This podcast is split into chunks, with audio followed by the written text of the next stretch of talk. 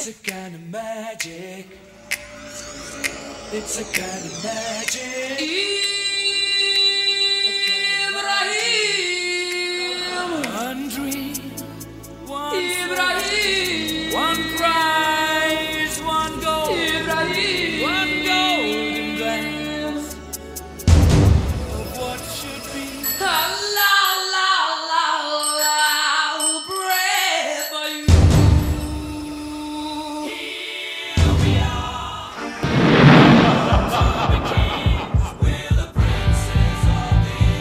No creyeron en Peter Pan, Frankenstein ni en Superman. Solo creyeron en ellos y en sus propias capacidades.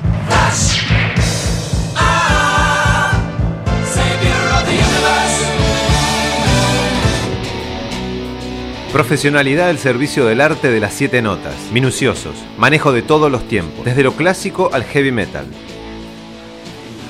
La voz del rock.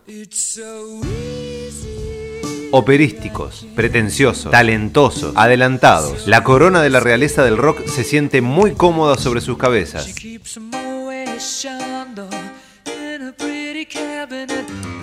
Es el lugar donde debe estar y permanecer. La elegancia de Brian May, el carisma de Freddie Mercury, la creatividad de John Deacon, el virtuosismo de Roger Taylor.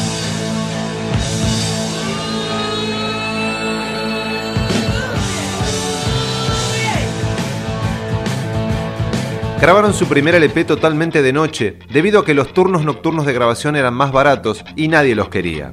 Editaron finalmente el disco y tuvo un reconfortante suceso a ambos lados del Océano Atlántico.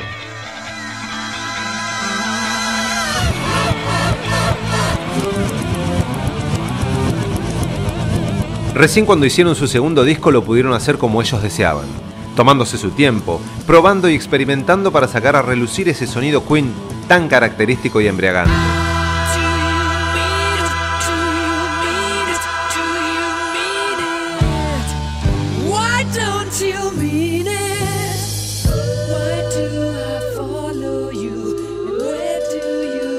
La tapa de este disco es uno de los íconos de rock de todos los tiempos. La foto fue inspirada en una toma que Freddy vio de Marlene Dietrich y contrataron a Mike Stone para conseguir un efecto similar. La particularidad de este, su segundo LP, es que se dividió al mismo en lado blanco y negro, quedándose en el lado negro las composiciones de Freddie Mercury y en el blanco las de los otros integrantes del grupo. En 1974 comienzan a ocupar su lugar en la historia, de la mano de certero ataque al corazón.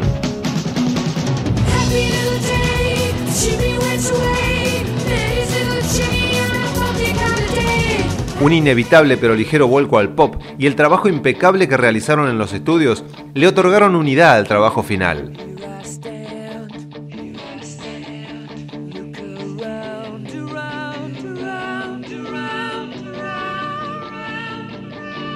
La hepatitis impidió a Brian May estar en el proceso de creación del álbum de una forma un poco más ortodoxa.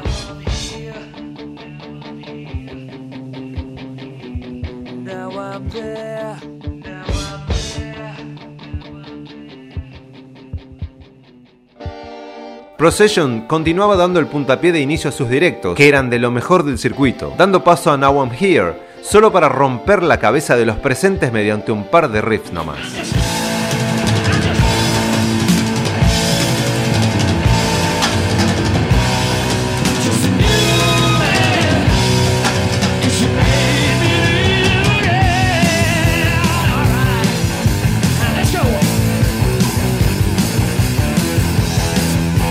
Puesta en escena por todo lo alto, humo flotando en el ambiente teñido por los colores que las luces van reflejando, los climas logrados mediante la armonía, música y luz, con la vestimenta como parte fundamental del show.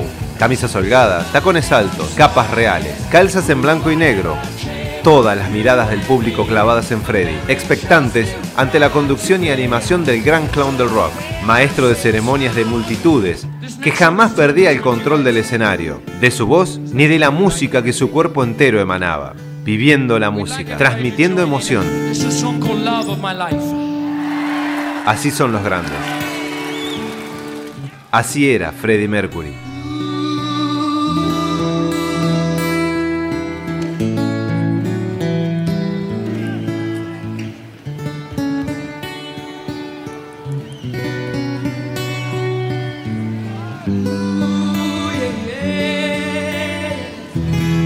Hay grupos que nunca consiguen su Sgt. Pepper. Queen lo consiguió a finales de 1975, cuando una noche en la ópera salió a la calle y arrasó en ventas y en el gusto del público hacia el rock. Dieron ese vuelco perfecto que solo se logra una vez en la vida y crearon la canción.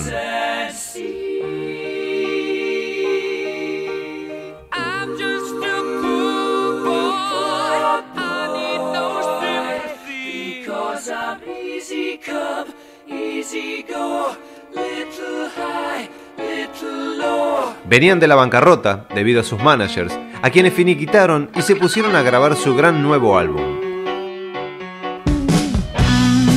Junto a la compañía de gente que los apoyaba y que no se aprovechaban de sus ganancias para apoderárselas. Y así comienza este álbum, con esta canción dedicada a sus anteriores productores, cerrando las puertas en la cara de los chupasangres que tuvieron a su alrededor durante años y cicatrizando las heridas con calidad musical, artística y humana. El volcán venía dando avisos de explotar en cualquier momento, y este fue el momento. Una vez en la cima, permanecieron allí durante 30 años ininterrumpidos. ¿Queda alguna duda de que estamos hablando de una de las mejores cinco bandas de la historia? Inclusive mostraron el camino técnicamente hablando, forjaron las bases para la creación del formato videoclip. A punto de iniciar la gira por Reino Unido, Queen no tenía tiempo para ir al programa de la BBC, Top of the Pops, para promocionar Rhapsodia Bohemia, y decidieron montar una película de la canción. Esta sencilla decisión determinó que esta canción también ostentase el honor de ser el primer videoclip en la historia de la música. Como si aún le faltasen cosas para ostentar a tamaña creación artística.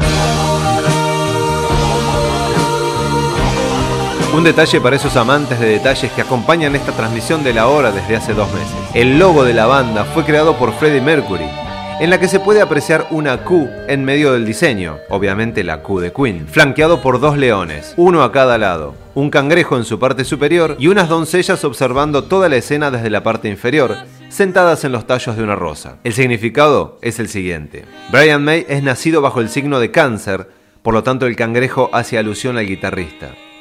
John Deacon y Roger Taylor son los dos leones a ambos lados por ser del signo de Leo, ambos, y las doncellas ilustran al signo de Virgo, signo al que Freddie Mercury pertenece en la simbología zodiacal. Las pegatinas que anunciaban que tal disco no había sido grabado con sintetizadores son un punto común en toda la discografía de Queen hasta la llegada de The Game. Primer álbum en el que permitieron la presencia de este instrumento demonizado hasta el momento. Pero empezaban los 80 y el funk se hizo presente en la cosmogonía Queen. Aquí se hicieron de nuevos adeptos, quizás sacrificando a algunos fans que venían recorriendo el camino de sus creaciones durante la década de los 70.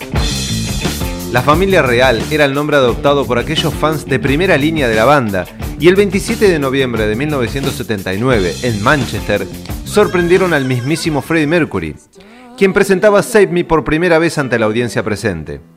Pero uno de los pertenecientes a la familia real, que había acudido a la presentación de la noche anterior, había copiado la letra de la canción y la había repartido entre todo el público, dándole una grata sorpresa a Freddie, entonando la canción, siendo recién la segunda vez que la tocaban en vivo.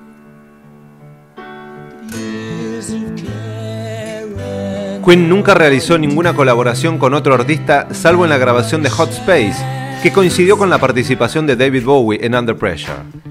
Única vez que el grupo grabó material con alguien que no fuese de su propia banda. La canción escaló hasta el número uno internacional y fue lo más rescatable de este disco.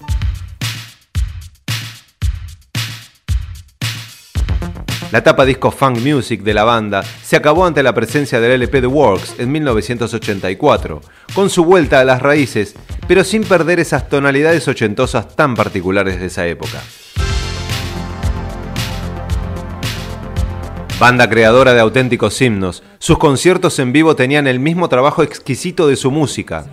Todo su arte era un mismo cuerpo. Los cuatro eran uno solo, desde el minuto uno hasta el día en que Freddy se despidió de este mundo, con la cabeza bien en alto, enfrentando una enfermedad que aún busca una cura. Como si de una ópera se tratase, podríamos desgranar su discografía en una obertura que duró sus primeros tres discos.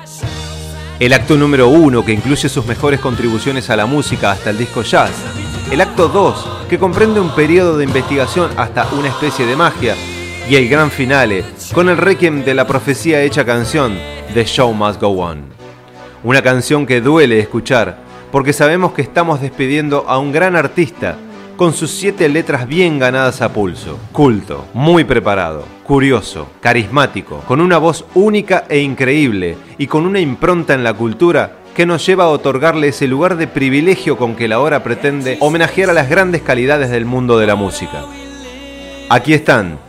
Aquí comienzan los 15 minutos de gloria de hoy con el supergrupo Queen.